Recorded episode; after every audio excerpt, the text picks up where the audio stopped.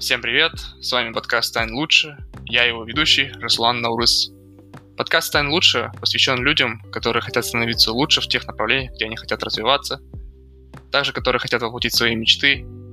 И в каждом интервью я буду брать у людей, которые поделятся своими жизненными опытами и советами.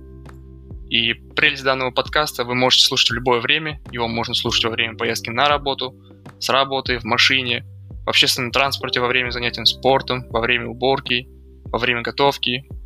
И главная цель подкаста в том, чтобы поделиться интересной и полезной информацией, используя которую вы могли бы стать чуточку лучше. И прослушать подкаст вы можете на платформах как CastBox, Google Podcast или на YouTube-канале «Стань лучше». Всем привет, дорогие слушатели, с вами Руслан Наурыз, и это подкаст «Стань лучше».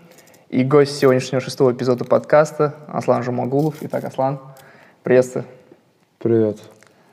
А, благодарю за то, что ты согласился записать данный эпизод. И первый вопрос. Можешь немного рассказать о себе, а, с чего начался твой путь в спорте и также как ты пришел к джиу-джитсу? Итак, а, спортом я начал заниматься с раннего детства. Вот. И вообще профессионально, наверное, как профессионально? Вообще более, более профессионально, наверное, начал заниматься именно с 12 лет, когда я записался на секцию борьбы. Именно на дзюдо. Вот. До, до этого это были такие просто как бы дворовый спорт, отжимания, приседания, ничего серьезного.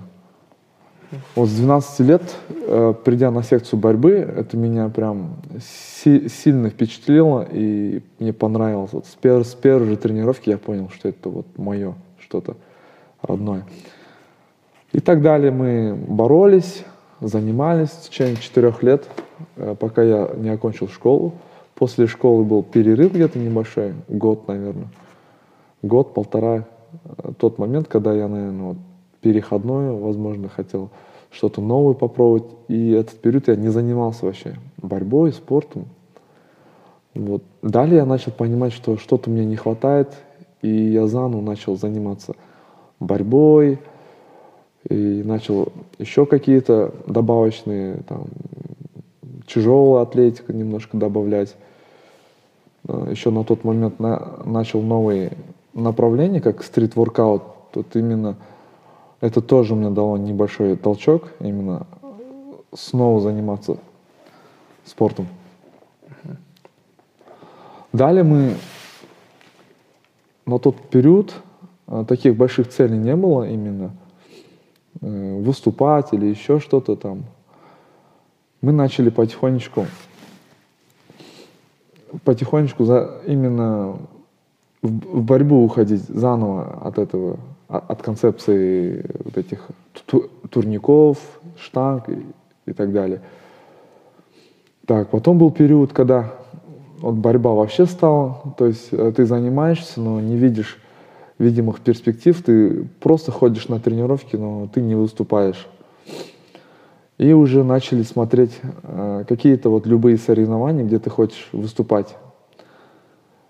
И так получилось, что на тот период на, начал активно продвигаться такой вид спорта, как ММА, а вместе с ним и грэплинг. Uh-huh. Далее я хотел вот свои силы попробовать именно в грэплинге. А, выступив на области, я занял первое место, и с этого периода можно назвать, что я начал постепенно переходить именно в джиу-джитсу и грэплинг. Так как грэплинг — это и есть часть джиу-джитсу. После этого мы с моим другом, он мне порек, э, как бы не то что порекомендовал, а мы с моим другом встретились и начали обсуждать даль- дальнейшие планы вот, именно развития грэплинга, джиу-джитсу. На тот момент еще не было такое понятие, как джиу-джитсу, мы только знали, что есть грэплинг.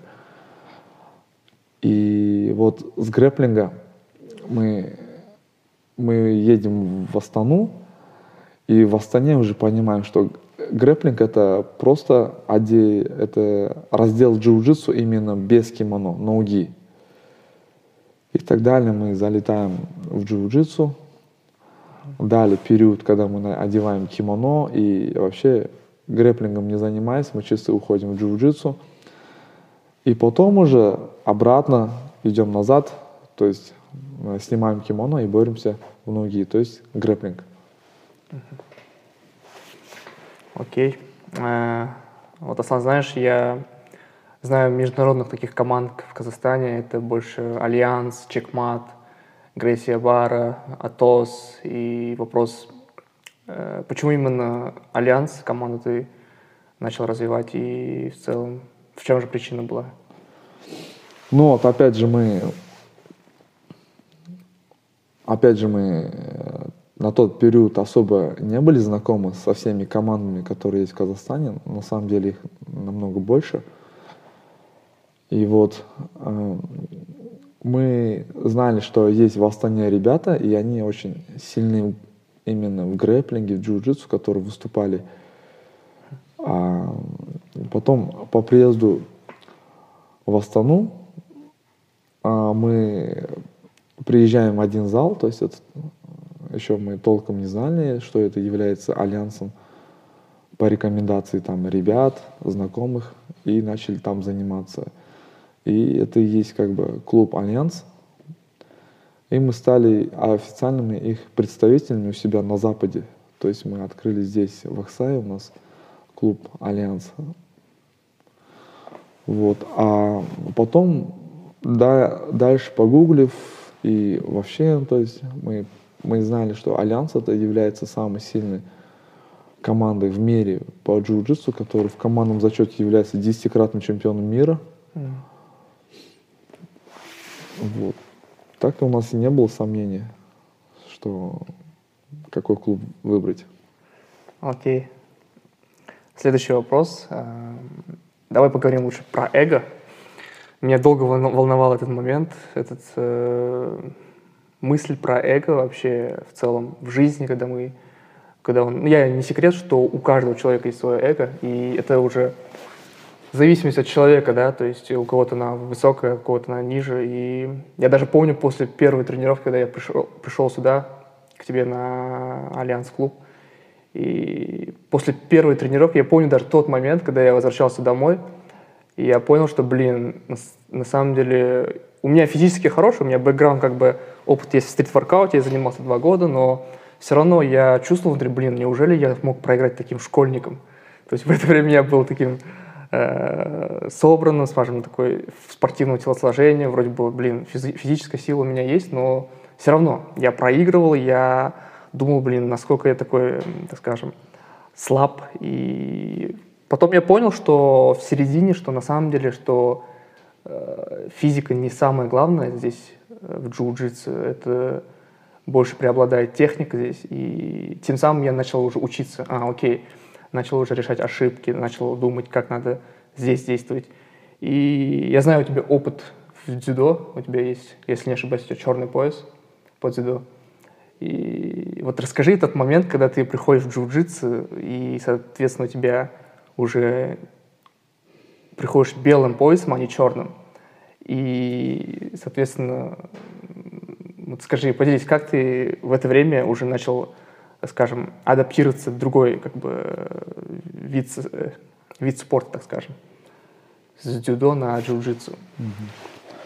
Так, вопрос очень хороший, и многие на него пытались ответить.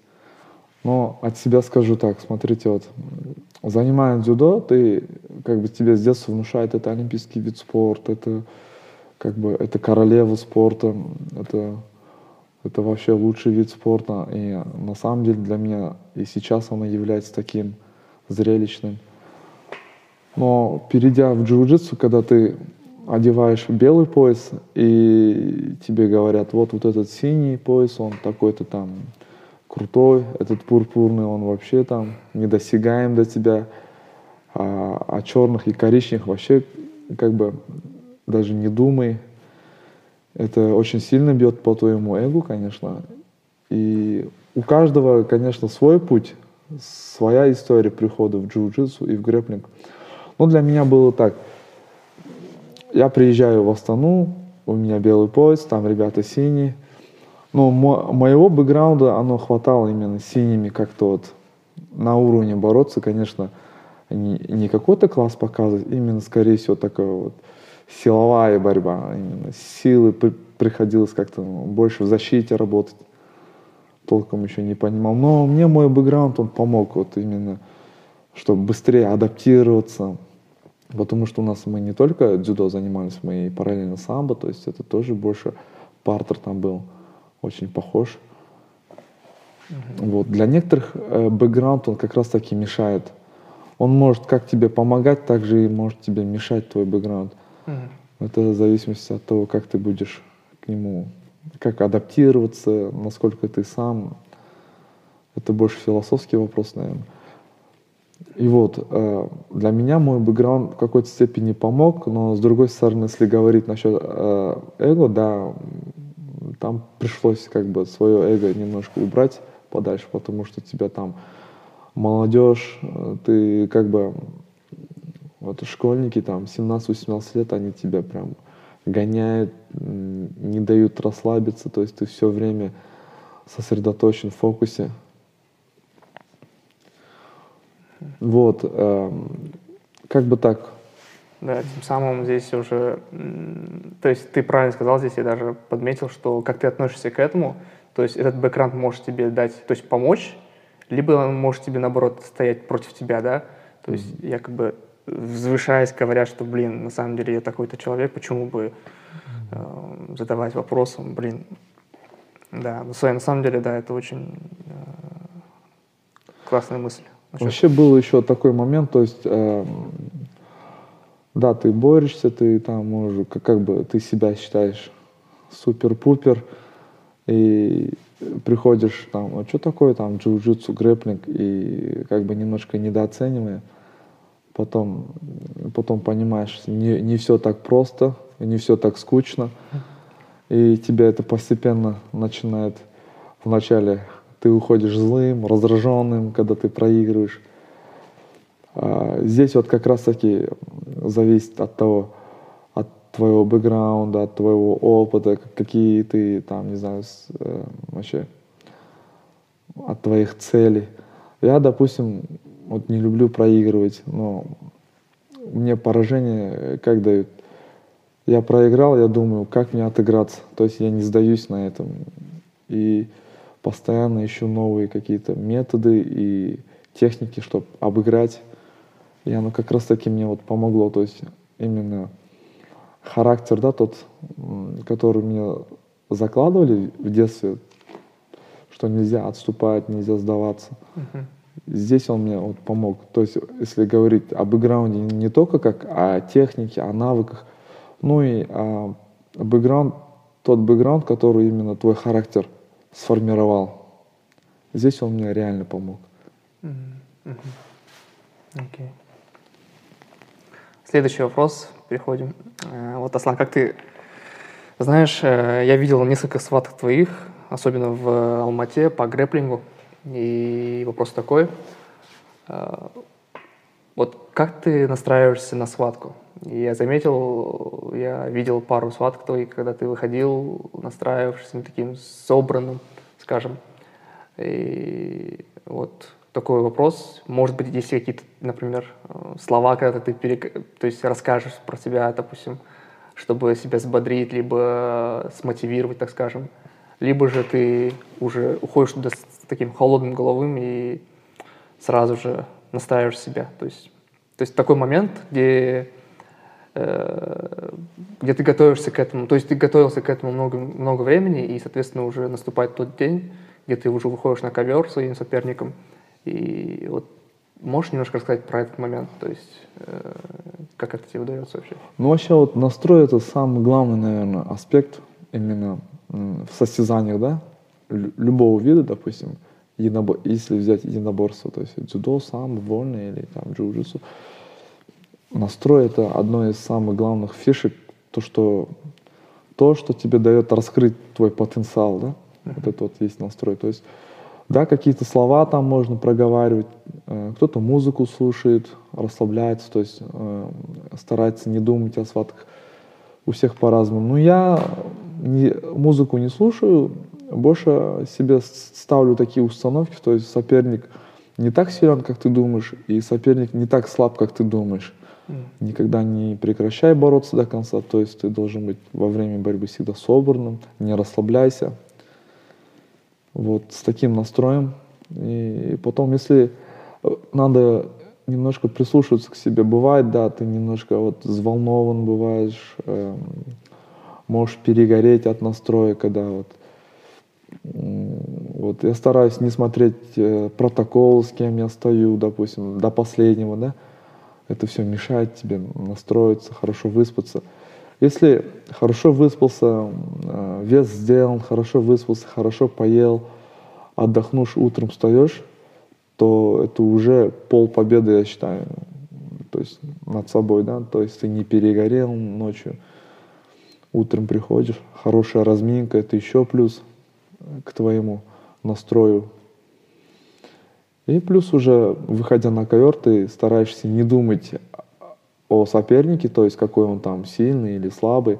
Ты просто хочешь показать, на что ты способен, э, именно показать свою технику, показать э, свой уровень борьбы.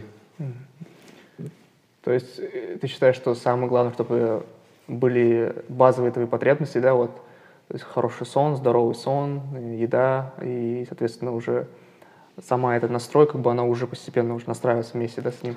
Да, это и есть часть, часть настроя, часть твоей подготовки к состязанию. То есть если ты плохо поспал, плохо поел, оно как бы тебя отвлекает, оно сбивает твой настрой. Именно, именно к сопернику, да? Угу. Да. Эм, следующий вопрос. И э, вот, Аслан, ты где ты, вот, где ты черпаешь всю информацию? Имею в виду технику для тебя в джиу-джитсу. И что же тебе постоянно помогает развиваться и расти в этом направлении? Да, здесь опять-таки в самом начале мы, конечно, не обладали такими техниками вот, борьбы снизу, там, не знали многих вещей, таких как Беларила, X-Guard, вот, который сейчас в джиу-джитсу, в грэплинге. А, были какие-то вот базы, базовые знания, которые мы еще вот в дзюдо, в самбо обучались? Но, э, но ты понимаешь, что с, с, этими, с этими навыками тебе здесь делать нечего. И вот эти вот тренировки, то есть тренировками, тренировки с пацанами, которые уже, которые уже выступают в джиу-джитсу, грэплинге, то есть это обмен опытом, в первую очередь. А, у, у тех ребят, которые а, по знаниям, по технике намного выше, чем ты, да, у понимающих. Это первое. Второе — это семинары. То есть это постоянно семинары у таких черных поясов. А, туда сейчас вот пандемия, к сожалению, их мало. А так регулярно бывают семинары у, у таких черных поясов. Потом это соревновательный опыт, да, когда ты видишь соревнования, там вот сидишь, наблюдаешь за ребятами, за их выступлениями. Это тоже дает огромный опыт к твоей, к твоей борьбе, к твоему пониманию вообще борьбы. Mm. А, далее это, это сборы, опять-таки. А, потом это просмотр схваток э, таких э, именитых борцов, да. Uh-huh. Сейчас, конечно, с этим намного проще, то есть э, YouTube, помощь, вот. Э, ну, отовсюду стараешься что-то новое узнать. Окей. Okay. Uh, интересный вопрос следующий. И долго готовился к этому тоже, думал. И я знаю, у тебя есть своя семья, есть дочка и сын. И я уже заметил, э, даже видел, как твоя дочка уже занимается у тебя и в младших группах.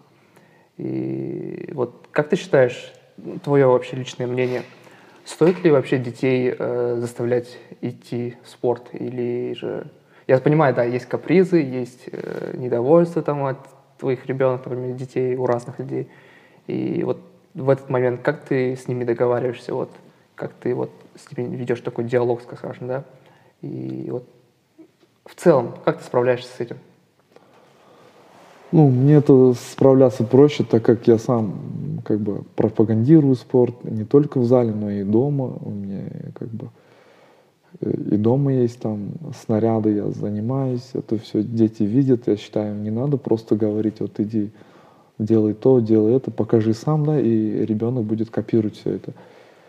Да, это отдельный вопрос. Но с другой стороны, есть ребята, да, есть люди, ну не то что люди, а родители, которые заставляют, да, через силу уйти ребенка. Я считаю, это неправильно. Если, ну, если у ребенка нет внутреннего желания, то есть заниматься, да, борьбой, или вообще либо каким-либо спортом вида. Это, это я считаю, можно, можно просто поломать психику, психику ребенка, да. То есть я не сторонник, чтобы заставлять вот прям через силу давай, давай. Я, наверное, склоняюсь к тому, что надо объяснить, да, ему то, что вот если ты не можешь заниматься, то у тебя завтра начнутся проблемы, там, туда-сюда, то есть это плохое здоровье, плохое, плохая физическая подготовленность. Эм, и все это в совокупности завтра не сейчас, но сейчас ребенку 7 лет, потом 10, когда ему будет 15 лет, время будет упущенным для многих э, поколений, которые сейчас сидят вот в телефоне, в видеоиграх, в мобильных играх. Да, раньше как бы можно было в спорт прийти чуть позже. То есть Почему? Потому что э, вот этого всего не было. То есть э, дети дома не сидели, у них был активный э, активные игры, то есть это, не знаю, mm-hmm. догонялки, прятки, э, это, это лошади, да, это купание, это все, это тоже как бы спорт, да, здоровый образ жизни, и дети были крепкими. Когда они приходили вот на борьбу там 12-15 лет, это не был мальчик с ожирением третьей степени. Это был собранный пацан, которому надо просто показать технику, и все, он борется. А сейчас вот другое время, как, как, как, как знаете, да, время всегда меняется, сейчас другое время. Надо детей с раннего возраста, то есть э, именно подключать к спорту. Я не знаю, это не обязательно, чтобы какие-то единоборства были, там, бойцовские. Не надо из, из маленького ребенка делать сейчас бойца, там, UFC класса. Достаточно, чтобы он не сидел дома за телефоном, чтобы он активно а, а, вел активный образ жизни. Это, это во-первых, инвестиция в ребенка. Да? Сейчас ты ему дай это все, завтра он тебе спасибо скажет. Да. Полностью согласен в том, чтобы тем самым, когда ты инвестируешь в своего ребенка и берешь плоды от этого и следующий вопрос. Э, вот можешь рассказать, когда вот приходит ребенок к тебе, да, скажем, 5-6 лет, например, да, или когда-то родитель э, вот привозит тебе вот на джиу-джитсу, и вот можешь назвать ключевые моменты, на что ты именно ориентируешься ребенка? То есть э, вот бывают же моменты, когда ты видишь у кого-то ребенка, у кого-то ребенка могут быть какие-то склонности к борьбам, например, где-то он может хорошо Э, бежать, например, либо где-то он с характером очень сильным. То есть вот такие моменты, вот, вот как ты определяешь, что когда ты берешь себе, или э, вот есть ли у тебя такие критерии? Вот. Угу. Так, вот, ну, пяти лет я детей не принимаю, у нас в основном от шести лет дети ходят. Ну, здесь опять-таки все, все очень индивидуально, все, все всегда по-разному. Вот пришел ребенок, допустим, он э, для начала там, как бы он находится в начальную группу, да, там, где нагрузки поменьше, больше, больше тренировки проходят в игровой манере. И нет-нет, ты их начинаешь набаривать, показываешь какие-то техники. То есть и в этот момент ты замечаешь, вот, да, дети бывают, кто-то, у кого-то склонность именно к борьбе, там, кто-то очень хорошо бегает, тот, как ты заметил.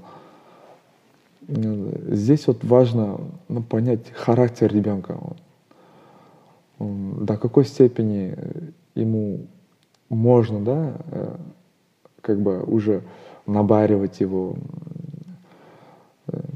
Здесь как бы, вот, знаешь, приведу пример, да, вот у меня есть мальчик, ему, допустим, 6 лет. Мы его выставили на соревнования, он борется – то есть он уже, он как бы, у него настрой такой же, он ведет себя, как будто он уже занимается там несколько лет. А есть дети, кому уже не 6 лет, а, допустим, 10 лет, но он ведет себя как ребенок все равно. Он до сих пор его вот это вот э, халатное отношение, то есть э, это, скорее всего, вот, гиперопека какая-то над ним, это mm-hmm. все мешает ему. То есть сосредоточиться именно на борьбе. Он и сам не понимает, ему надо это, не надо это. Mm-hmm. Здесь Здесь, скорее всего, это от, от, от домашней установки, да, вот. Точно. Все, все зависит. Точно, да.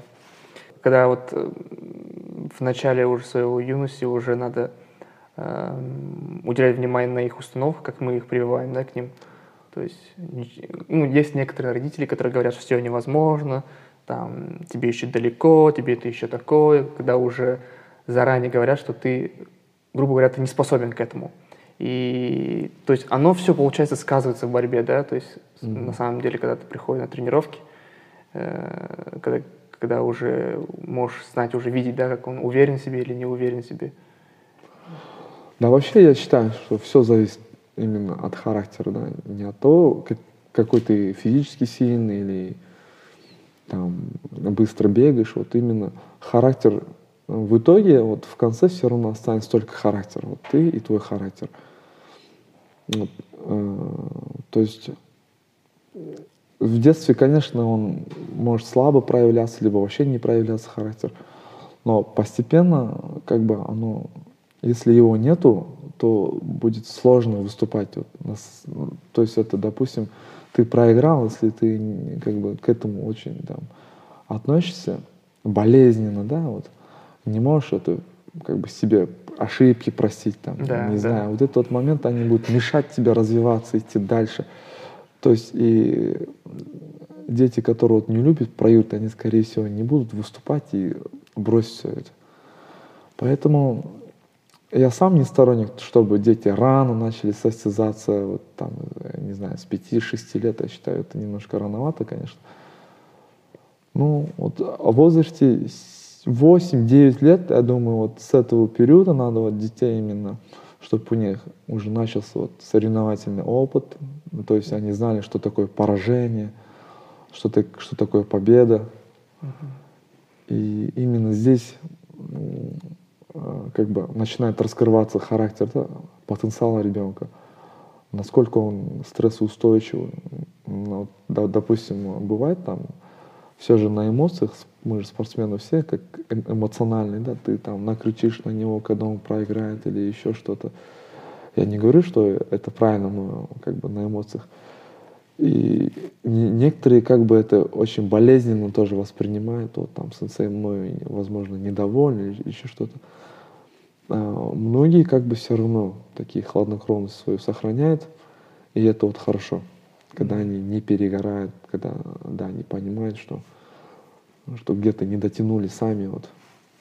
вот здорово, здорово ты подметил на то, что да, бывает момент, когда ты вспыльчивый, когда ты, ну, грубо говоря, орешь. И, то есть это ну, в хорошем смысле все это, конечно же, чтобы он впредь не совершал такие, ну, банальные ошибки, можно да, скажем. И да, и некоторые есть, которые такие, э, скажем, слабохарактерные, может быть, которые сразу могут обидеться на это и сказать, что, блин, я не пойду на тренировки, потому что он меня орет, да, или что такое. Mm-hmm. И некоторые с таким характером сказать, что да, которые готовы прям сражаться, идти, прям добиваться своего. Да, я вообще считаю, знаешь, вот, а, вот если тренер и ученик нашли общий язык, то есть они оба похожи с характером, о, то есть а, и ученик, и тренер, то есть сконнектились, да, uh-huh. то здесь можно больших целей добиться. То есть, когда вы понимаете вот друг друга с учеником, даже с полуслова. Здесь э, у вас как бы общие цели, да, есть. Допустим, он хочет добиться, стать чемпионом мира, возможно, он мечтает, но не говорит об этом. И ты э, как бы, да, мечтаешь, чтобы у тебя появился такой ученик, чемпион мира там был, да, но тоже как бы не проговариваешь, но вы чувствуете, да, друг друга. Вот именно чувства, э, то есть общие цели э, как бы приводят к большим результатам. Конечно, вот нельзя все на себя тянуть, там, я вот самый крутой тренер, там, этот, мои ученики самые крутые, да, ты тоже как, ты, ты такой же ученик, по сути, вот как тренер ты тоже должен учиться постоянно, ты тоже там ошибаешься много. Возможно, твоя техника, там, вот то, что ты научил, оно не работает.